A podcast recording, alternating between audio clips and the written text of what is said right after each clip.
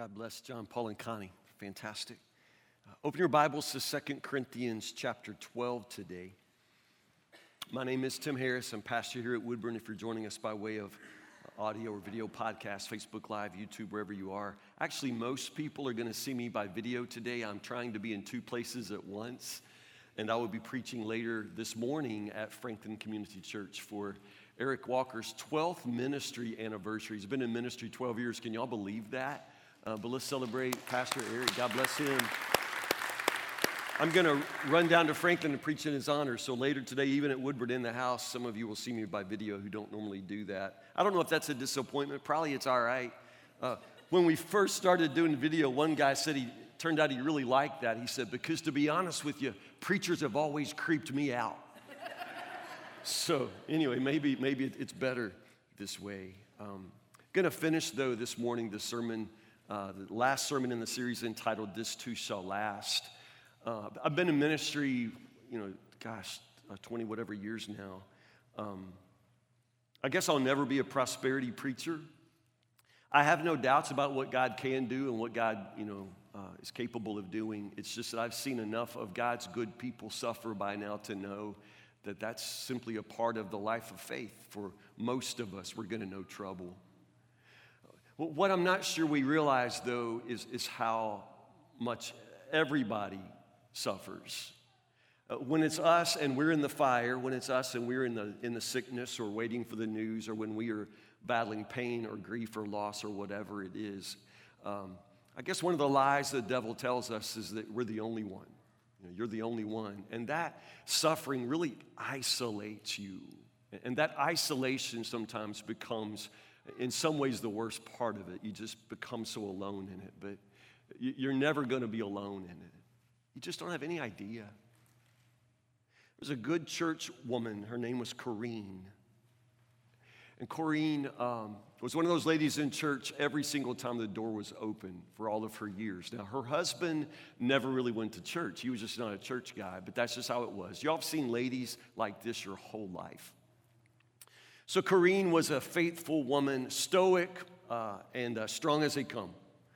Um, her husband died uh, of over 50 years. They've been married over 50 years. He really wasn't much of a church guy, as I said, but he was the father of her children and, and grandfather of the grandchildren. And so they had a church funeral, and the pastor came in and, and, and preached the funeral for Corrine's husband, even though he didn't know the husband anything like the way he knew Corrine. So after the funeral, about a week later, the pastor decided to go check on Corrine, see how she was doing. And uh, the thing was, through that entire funeral, through all of that process, she never shed a tear. And that's kind of Corrine, just strong, stoic, faithful. She never broke down, not at all. And same way at the house. Pastor began just to talk to Corrine, and she said she was doing okay. She said she was doing fine. And Pastor thought it might be a good idea to get Corrine to talk about her husband. So he said, Tell me about your husband. I never really knew him well. How did you all meet? And then the story just poured out of her. Corrine said, I was a little girl. I was living on my, on my street, and there weren't a lot of neighbors, uh, but his family moved in down the road. And he was older than I was, but I thought he was cute. She said I, I had a crush on him from the beginning. So I used to ride my bike or walk up by his house just to see if I could see him. And then before long, he would sort of be out to be seen. You know, how that goes. And so eventually they began to talk. And then one day, she went down uh, by the house to see him, and his parents weren't home, so he invited her in, and he raped her. This is the story that she told. And so Corrine said she ran home terrified. And she was literally physically ill for days. And so finally, her daddy and, mama sat her down to find out what was wrong. And Corrine told her parents what happened that this neighbor boy had forced himself on her. And so they marched her down the street. And they had this meeting with the boy's parents. And they all decided together that the only way to fix what had happened between the kids was for them to get married. And so Corrine said that she married that boy. And at the time, he was in love with another girl and he always carried her picture in his wallet. And Corrine said until the day he died, he carried that other girl's picture in his wallet. And she told the preacher, He never loved me. He never loved me.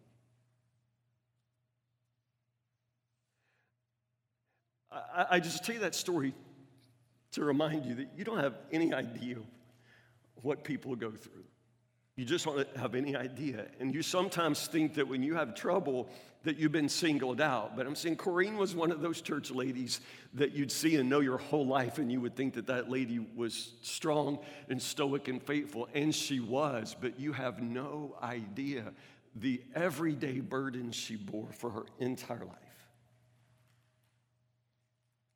And so, whenever you're tempted to think that your trouble comes and, and you're the only one who's ever gone through anything like this, or if you ever start to think that you're the only person who has ever begged God for rescue with hot tears, then I just want to understand you're, you're never the first one, you'll never be the only one. And if you're doubting me, um, the Apostle Paul in 2 Corinthians chapter 12 Paul's an amazing man of faith, and we'll understand that. We'll read some of that. But what Paul does in 2 Corinthians chapter 12 is let you in on just a little bit of what you wouldn't have known about him. It's the everyday pain, the everyday suffering, and the way in which he begs God through hot tears, and God says no. I mean, sometimes God says no, and I want us to talk about what to do when God says no. 2 Corinthians chapter 12 First 10 verses, y'all. This is amazing. Listen to this. 2 Corinthians chapter 12, verse 1. This boasting will do no good, but I must go on. I will reluctantly tell about visions and revelations from the Lord. I was caught up to the third heaven 14 years ago. Whether I was in my body or out of my body, I don't know. Only God knows. Yeah, only God knows whether I was in my body or outside my body. But I do know that I was caught up to paradise and heard things so astounding that they cannot be expressed in words, things no human is allowed to tell. That experience is worth boasting about, but I'm not going to do it. I will boast only about my weaknesses. If I wanted to boast, I'd be no fool in doing so because I will be telling the truth, but I won't do it because I don't want anyone to give me credit beyond what they can see in my life or hear in my message, even though I have received such wonderful revelations from God. So, so to keep me from becoming proud, I was given a thorn in my flesh, a messenger from Satan to torment me and keep me from becoming proud. Three different times I begged the Lord to take it away, and each time He said, My grace is all you need. My power works best in weakness. So now, I'm glad to boast about my weaknesses so that the power of Christ can work through me. That's why I take pleasure in my weaknesses and in the insults, the hardships, the persecutions, and troubles that I suffer for Christ. For when I am weak, When I am weak, then I am strong. All right, in 10 verses, it, it, it's really kind of astonishing what Paul does in, in these 10 verses. First off, he talks about visions and revelations, he's talking about his own. Now, what he says here is really hard to sketch out. It's hard to understand. Whether I was in my body or out of my body, I don't know. Uh, okay, so I mean, just start right there. Even Paul doesn't know exactly what happened to him, he just knows it was good. I mean, this is a blessing. This is something that very few humans, if, ever anybody else, is allowed to experience this kind of spiritual gift. But it's an experience, this rapturous experience when Paul says he is taken up into the third heaven. Third heaven. I don't really know what that means either.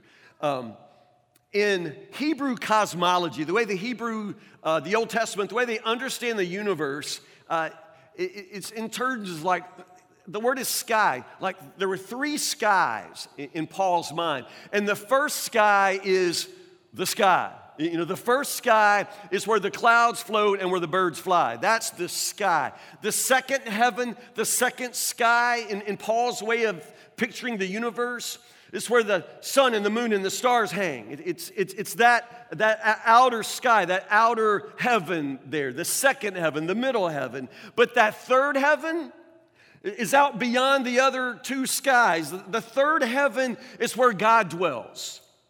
And Paul says, I don't know how I got there. I don't know if I was in my body. I don't know if I was out of my body. I don't have any idea how I got there. All I know is I got there. In God's presence, in the third heaven, and Paul says it was magnificent. Caught up in paradise, and I heard things so astounding that they cannot be expressed in words. What did he hear? It's inexpressible.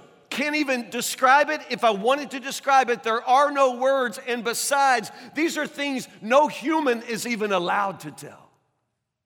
So it's this secret amazing reward, this amazing experience, this blessing that Paul receives. I don't know how it works. I can't draw you a map of the three heavens. I can't tell you if he's in his body or out of his body. I can't tell you how long it lasted. I can't tell you anything about it. Paul doesn't tell us much.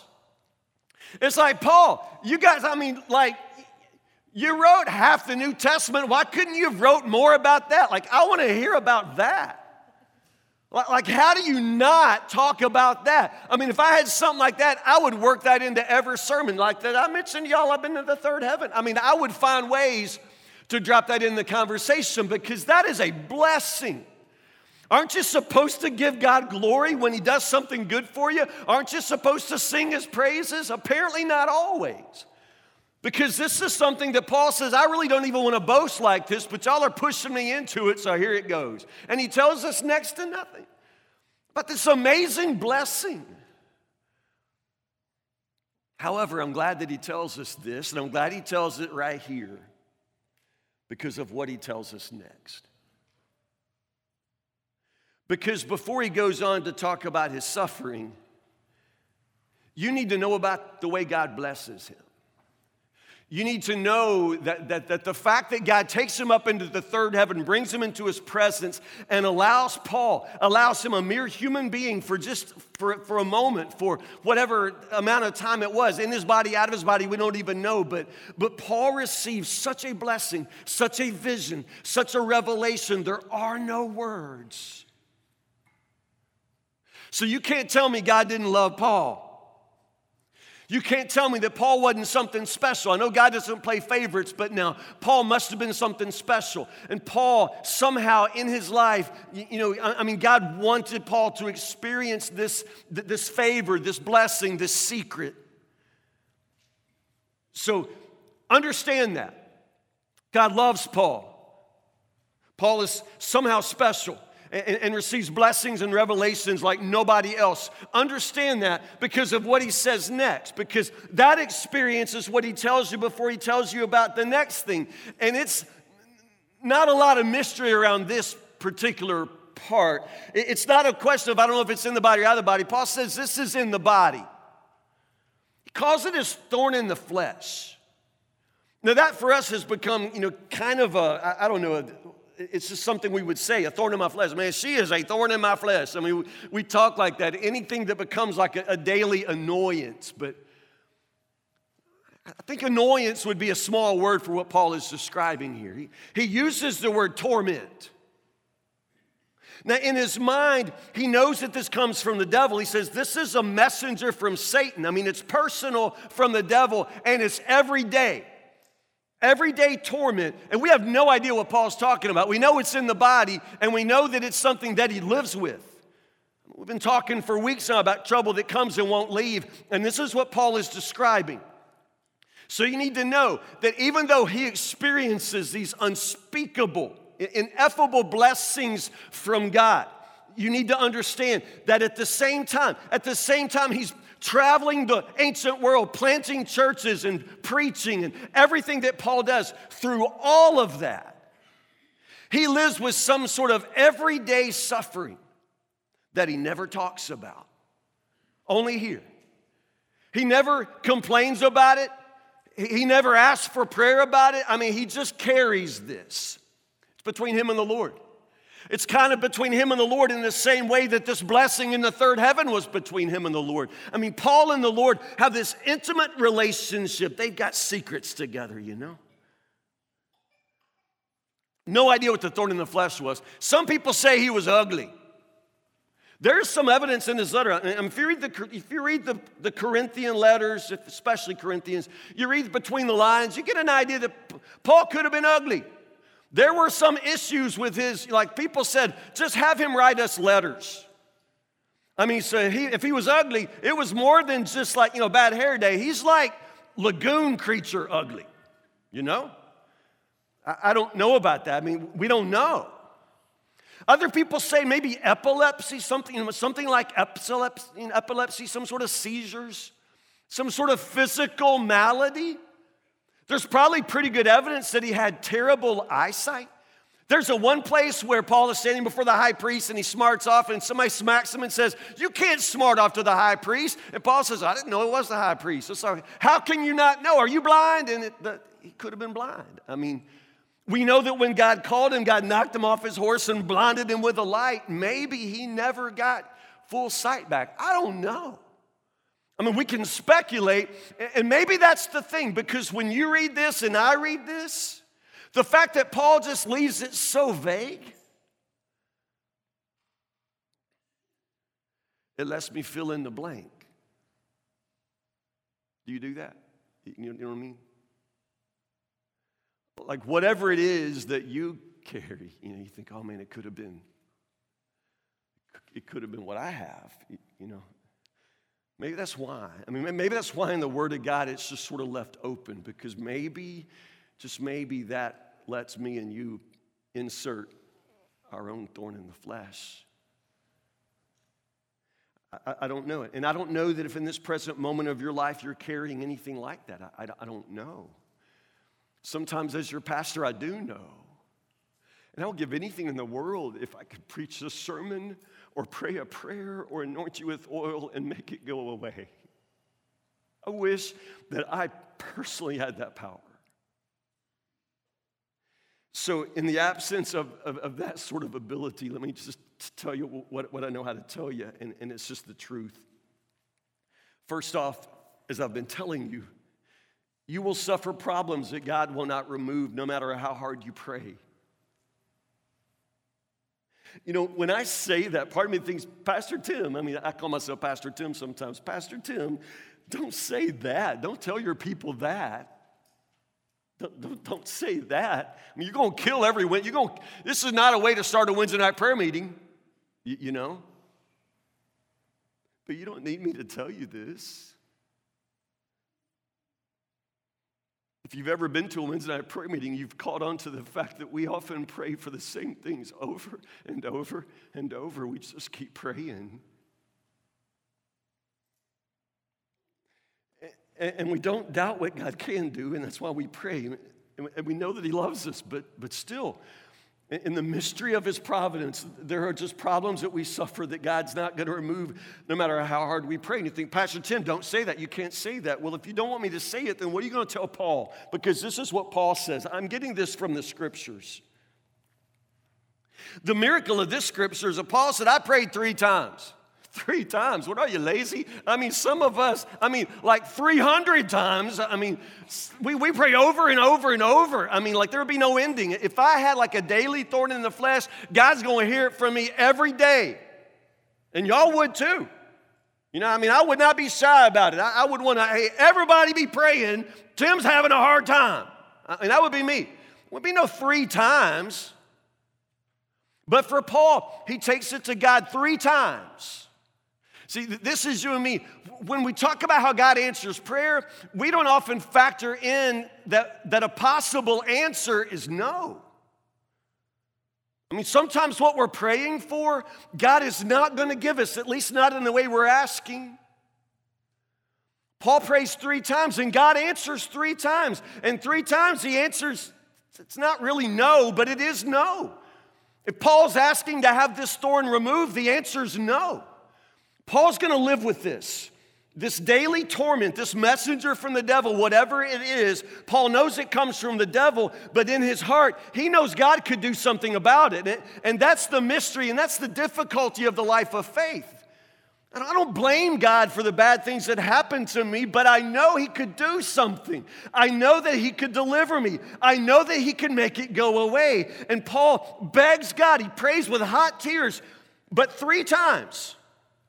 I think that's part of the miracle that Paul understands the answer. The Lord says each time, like every time Paul prays, the answer is the same. So eventually, Paul just accepts what the Lord is telling him. My grace is all you need. My power works best in weakness. Three times I begged. And then he accepts. Sometimes, no matter how hard you pray, you're going to suffer problems that God will not remove. Next, what do you do? What do you do when God says no? What do you do when the answer is that your situation's not going to change? Let's talk about that. First off, ask God to give you a longer view of things. A, a, longer view of things. My small, I'm blessed. I'm blessed to have the small group that I have. It's the Sunday night group here at church, six o'clock. Everybody's welcome, but my group is, is, is mostly the older folks, and I love them. My group is the folks whose cars just drive to church on Sunday night because they've always gone to church on Sunday night. Their cars just come. And, and so we meet. Uh, it's been a blessing to walk through this series and then talk to them every Sunday night because they have a longer view. They've been through things, they've seen things, they know things that you and I just don't know because we haven't seen enough yet, or, or we've never really walked where they've walked, or, or at least not as long as they've walked it. And and that's the thing. We were talking about how uh, in our lives we suffer trouble, but, but, but, but, but my Sunday night group, our, our church's you know, senior saints, they have a longer view. They're able to tell me how, you know, you look back over your life. There's a point in which you look back, and when you look back, things look differently. You look back and you realize that God was always good, that God was always with you. It's like that footprints in the sand, you know, poem that, that you may like or not like. I mean, it's on, every, it's on your grandma's calendar, you know. Um, but it's an idea that I look back over my life and, and, and, and it looks a certain way from a certain vantage. It looks like at certain times in my life I was walking by myself. But then you gain a different perspective. You gain a longer view, and you begin to understand something about those most difficult moments of your life. And you begin to realize I was never alone. God was good to me in ways I could not see. I mean, sometimes pain is just blinding. And sometimes you are overwhelmed by your burdens, and, and you can't feel, you can't think, you, you can't always even pray. I mean, but understand that that's in the moment. It's like a woman in labor. You know, when my wife was in labor, I tried just to not, I didn't even want her to make eye contact with me. I didn't want to ask her, how you doing, baby? Because I didn't want to know. She would have told me with a fist, you know, up, you know, don't ask her now. You know, like even like the day after we had our son, I knew more than to ask her, would you like to have more children? She would have clocked me. You know, because the pain was still raw. I mean, the, the pain, the agony, the labor of it. You know, but you get some distance from that eventually, and you begin to see things differently. You, you, you, need a longer view. It's why the old folks used to sing the song, We'll understand it better by and by. Now, in, in the middle of what you're suffering now, in this season, it's just so hard. And I know it's hard. But just, just ask God for a longer view and, and, and trust Him. And let me give you this scripture because it's beautiful. This is from Paul again. These present troubles are quite small and won't last very long. You know, Pastor Jim, there goes your sermon title right there. You said this too shall last. Yeah, it, it will last. Longer than you wish, but it, it won't last very long if you have a longer view. You understand? They will produce in us an immeasurably great glory that will last forever. You see, it's that difference between lasting long and something that lasts forever. Your suffering won't last forever. It can't, it, won't. Your pain won't last forever. It may last long, longer than you wish, longer than you ever imagined, but it cannot, it will not last forever. But Paul wants you to understand that there are things that do last forever. And these are the things we fix our eyes on. These present troubles are quite small and won't last very long, yet they will produce in us. You understand? God is producing something in you. It's not always what happens to you that matters as much as what happens in you. And God is producing in you an immeasurably great glory that will last, say the word, forever. The pain will not last forever. Your suffering, your trouble, your tears will not last forever, but the glory that God is producing in you will last forever. So here we go.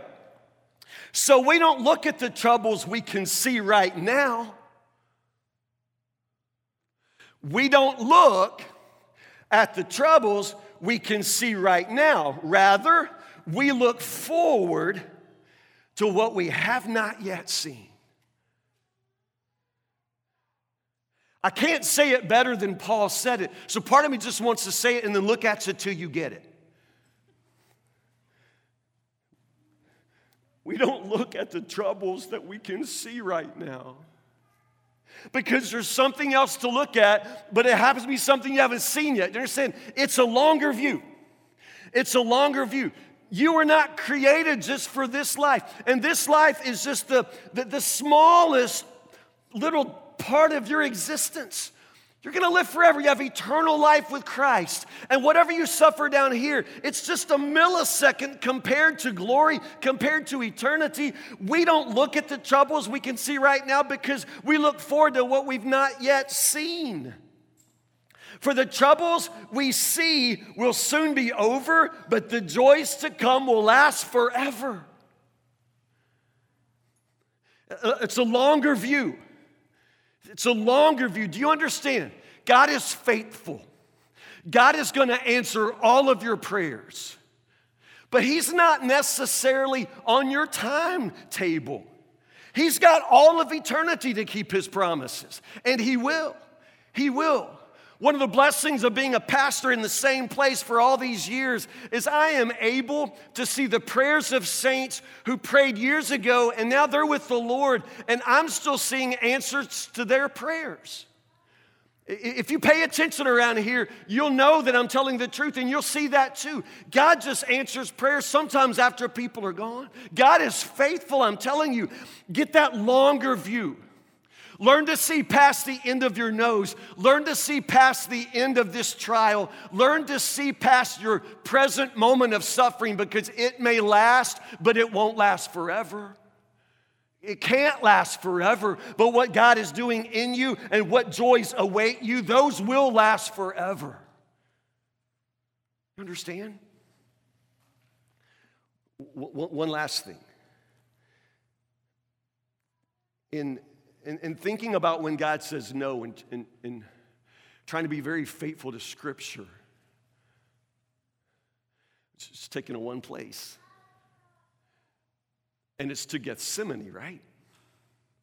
To Jesus.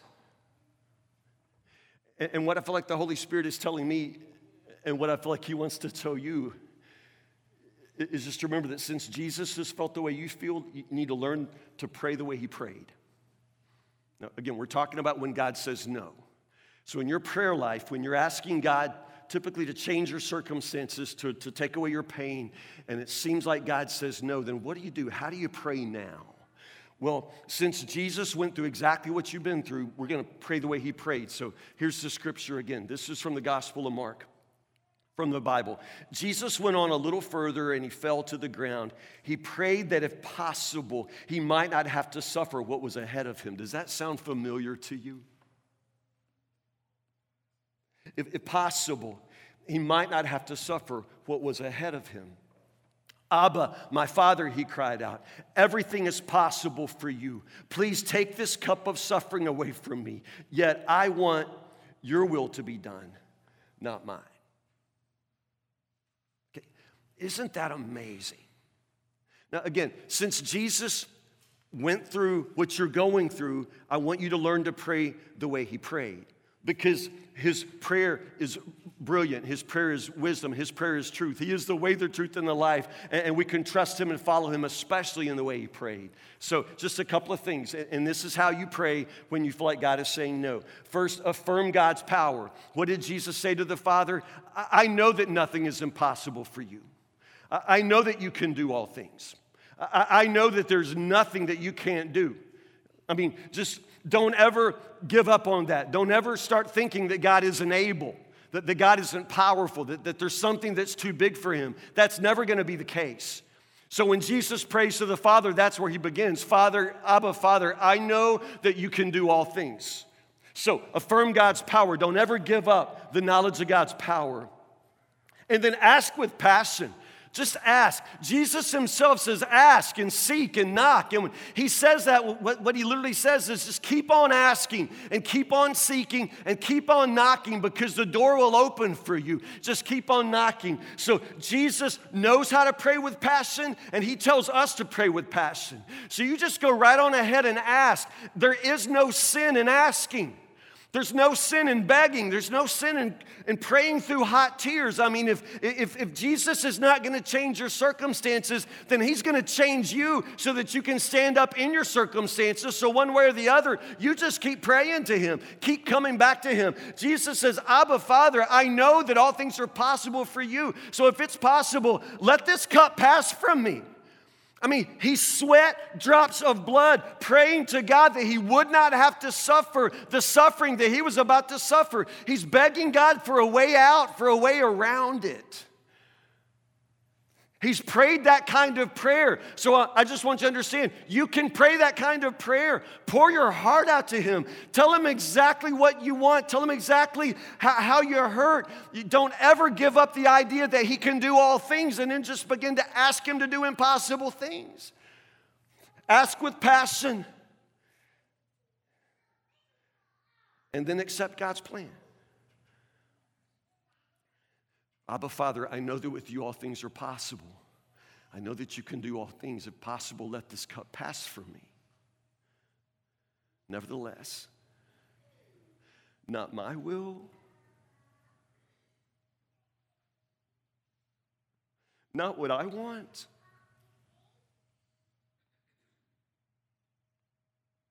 What you want. Not my will,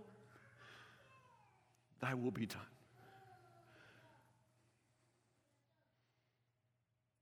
You will have problems. And I'm sorry. But you have problems that God will not remove no matter how hard you pray.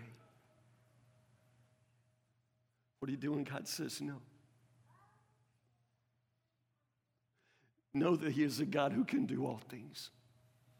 Don't ever question his power. Don't ever question his love for you. You haven't been singled out. This isn't a sign that he doesn't love you. It will never be a sign that you've been abandoned or forgotten by him. That will never be the case. Just go to him and pray. Pour your heart out to him. Ask with passion. Beg for deliverance. Beg for rescue. Pray with hot tears. And whatever what happens, Trust Him. He's been where you have been. Jesus has prayed as you have prayed. Jesus heard the Father say no, as you may hear the Father say no. So, since Jesus has been where you have been, you can trust Him. Trust Him. Pray with me.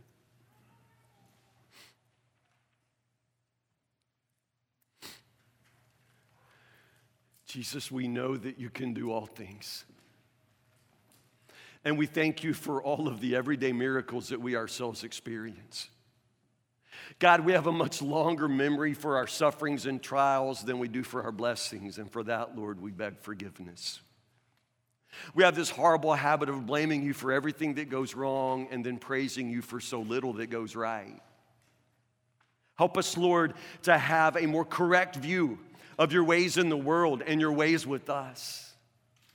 And give us, Lord, a longer view, an ability, Lord, to look forward to eternity, to when you promise to make all things new and make all things right and to wipe every tear from our eyes, Lord. You promise. Help us, Lord, to look forward and then sometimes, Lord, through eyes of faith and wisdom, to look back. To look back, Lord, and see all of those moments when we felt alone, when we felt abandoned, when it felt like, Lord, you weren't there for us. Give us, Lord, eyes to see all of those ways, all of those treasures in the trial that in the moment of pain, Lord, we weren't able to see. Give us eyes to see, Lord, so that we can understand what this means and how we can follow you and trust you with our lives. Lord, there are men and women and children in this house and in the sound of my voice who are carrying burdens and in many cases, Lord, nobody else has any idea how they suffer, the secrets they bear. I pray today, Lord Jesus, that while nobody else may know, you will make sure that they understand that you know and that you care, that you will never leave them, never forsake them. That these present problems may last, but they will not last forever. But the joy, the peace, the patience, the glory that you put in our hearts will last for eternity. We pray these things, trusting you in all things because of Jesus.